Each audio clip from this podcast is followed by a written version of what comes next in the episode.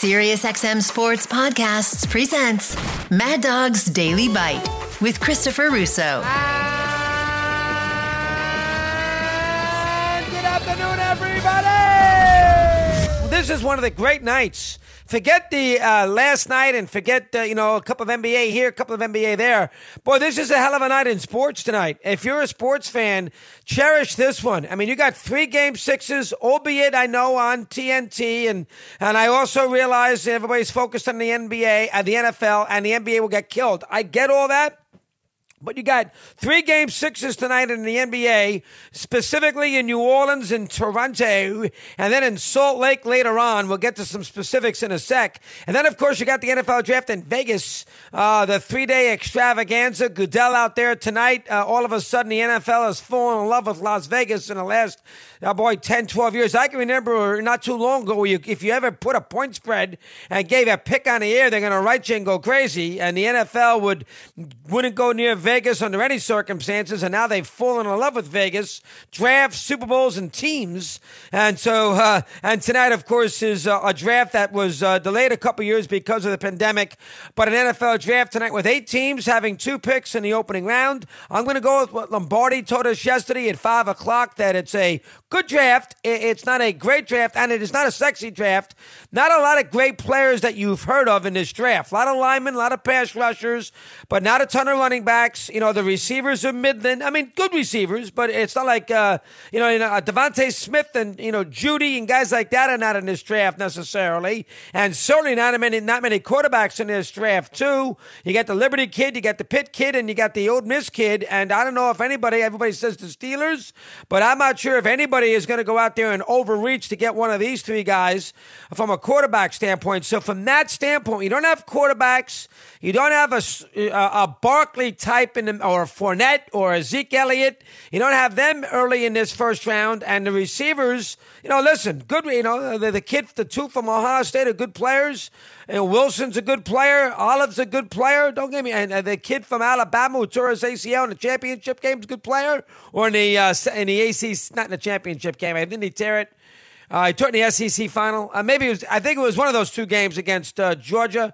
Uh, but uh, you know, when you get right down to it, it really is a draft of a million offensive linemen. Uh, the kid from Alabama, the kid from NC State, the Cross kid from Mississippi State, Iowa center, and of course a ton of defensive linemen. Whether they be Walker from Georgia, who seems to be now Jacksonville's favorite player of the month, Aidan Hutchinson. You know about him. You got him in the mix. You got although he's a more of a linebacker, Thibodeaux of Oregon is in the mix here too. Jermaine Johnson of Florida State. I mean, so you have a lot of offensive linemen, you got a lot of defensive linemen. I mean, that's what, and I forgot, of course. Uh, well, no, I, I gave you the uh, NC State uh, offensive lineman in uh, who might go in the top four, top five picks, and thought a couple of cornerbacks in the kid from Cincinnati, Sauce Gardner, and uh, Stingley.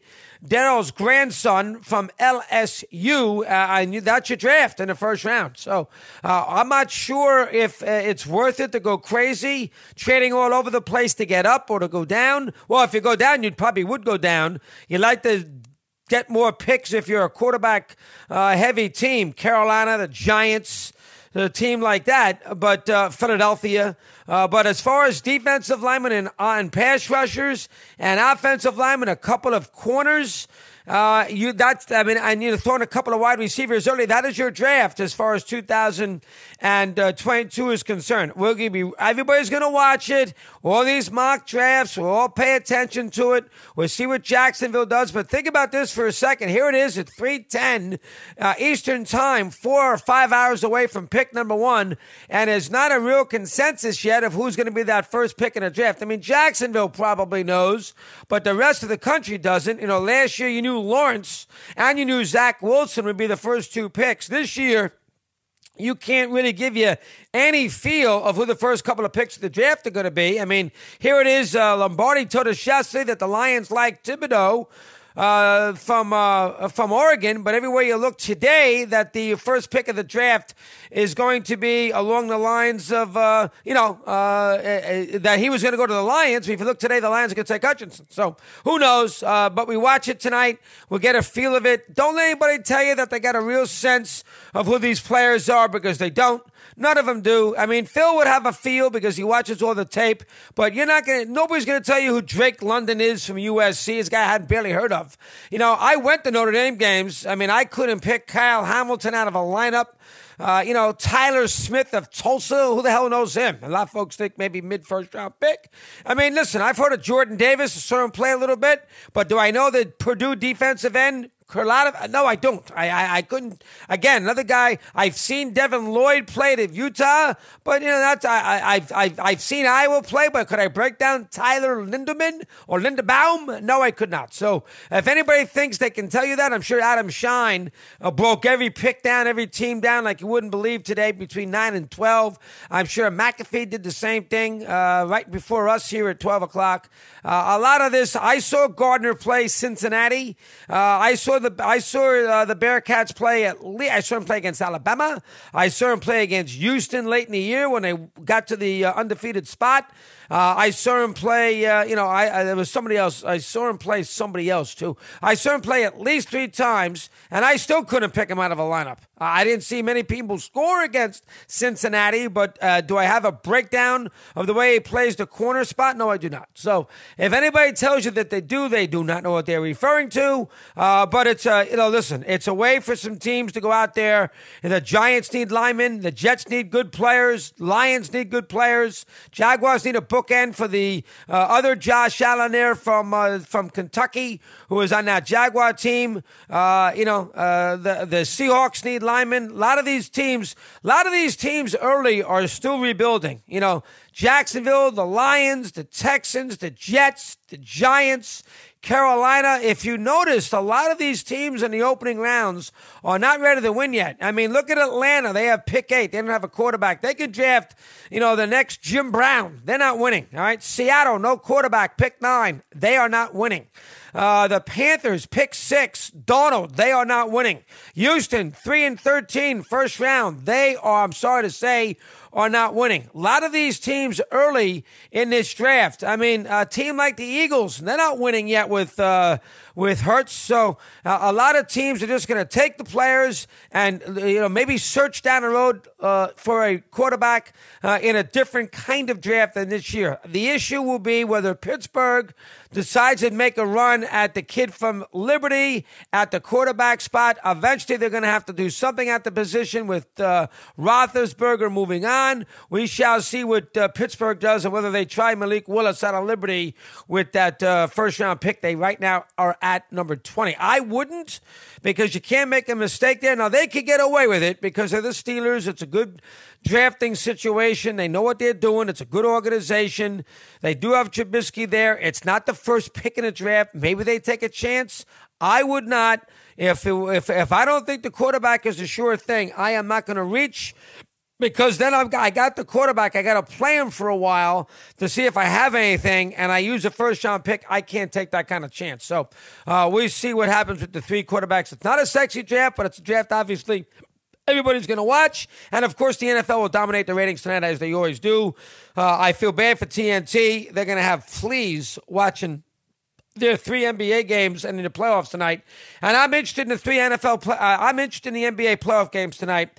I love to see some game sevens. You got Minnesota tomorrow night opting for their game seven against Memphis. If they did win that seventh, uh, sixth game at the Target Center, they would play Sunday at 3:30 in Game Seven against Memphis. Bucks Celtics are Sunday at one. Middleton's out, but that's a good doubleheader if you get that.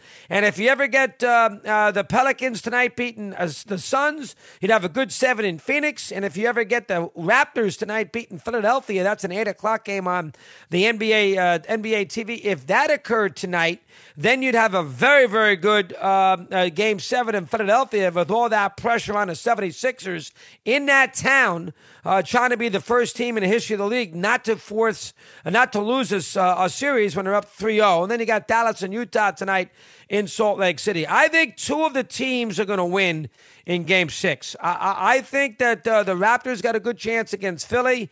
I think the Pelicans could win tonight. I do not think Utah will beat Dallas. I think Utah is shot. I think there's going to be major changes with that franchise if they go and lose tonight. I think that Snyder could depart. Been there a long time. They need a you know they need a different feel there. And I think if they lost, even if they lose Game Seven, but if they lost tonight, I think major changes. I think Dallas will win late. I think that the Suns and the Raptors, I think the Raptors and the Pelicans could force two game sevens. And if that's the case, you'd have a good doubleheader on Saturday night because you'd have uh, the Raptors and Philly playing at probably 7.30 and Phoenix playing at 10 in a game seven. So you got a pretty good NBA weekend in this first round. If they ever got three game sevens with the Minnesota one tomorrow night, they would have a good weekend. And that Milwaukee Celtics series, now Middleton out hurts it, but that Milwaukee Celtics series is going to be a hell of a series. That's a that's the NBA World Champs against Boston. That's Giannis and Tatum. That's a good series. One game one is Sunday at one o'clock, and that that that to me is must watch. That's a good series. Want more Chris Russo? Listen to Mad Dog Unleashed weekdays from 3 to 6 p.m. Eastern on Mad Dog Sports Radio, Sirius XM Channel 82.